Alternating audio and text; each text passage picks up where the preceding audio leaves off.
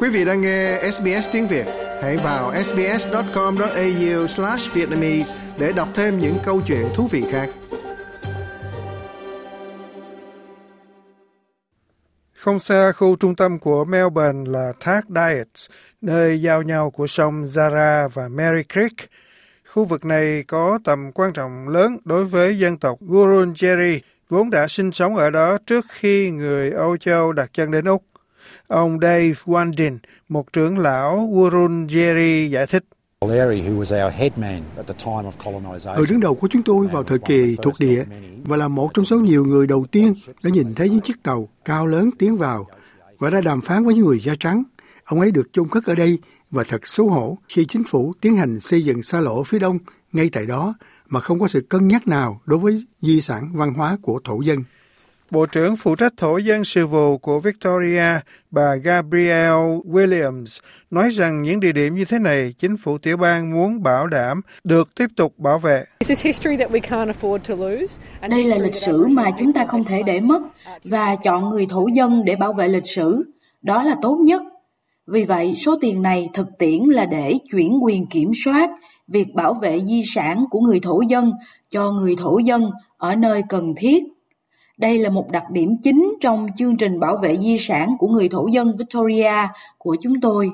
Số tiền này sẽ giúp tuyển dụng thêm 24 nhân viên văn hóa để bảo đảm các công trình phát triển phải tuân thủ những kế hoạch quản lý di sản văn hóa hiện có.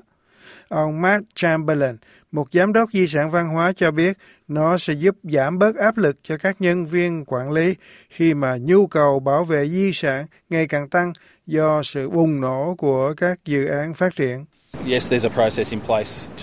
Um, Đúng, có một quy trình để tiến hành các kế hoạch quản lý di sản văn hóa cho các dự án phát triển, nhưng khi chúng được hoàn thành, những sai phạm vẫn xảy ra.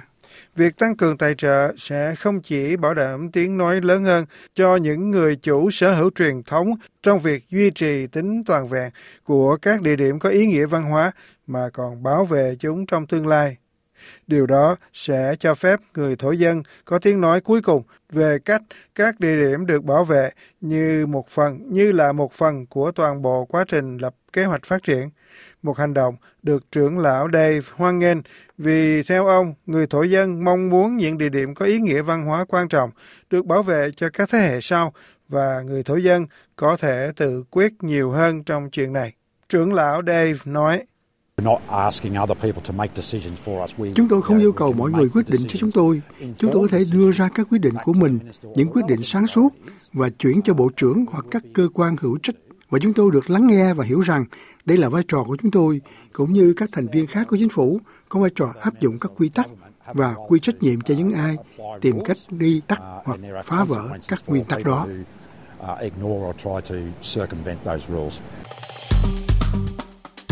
Like, share, comment. Hãy đồng hành cùng SBS tiếng Việt trên Facebook.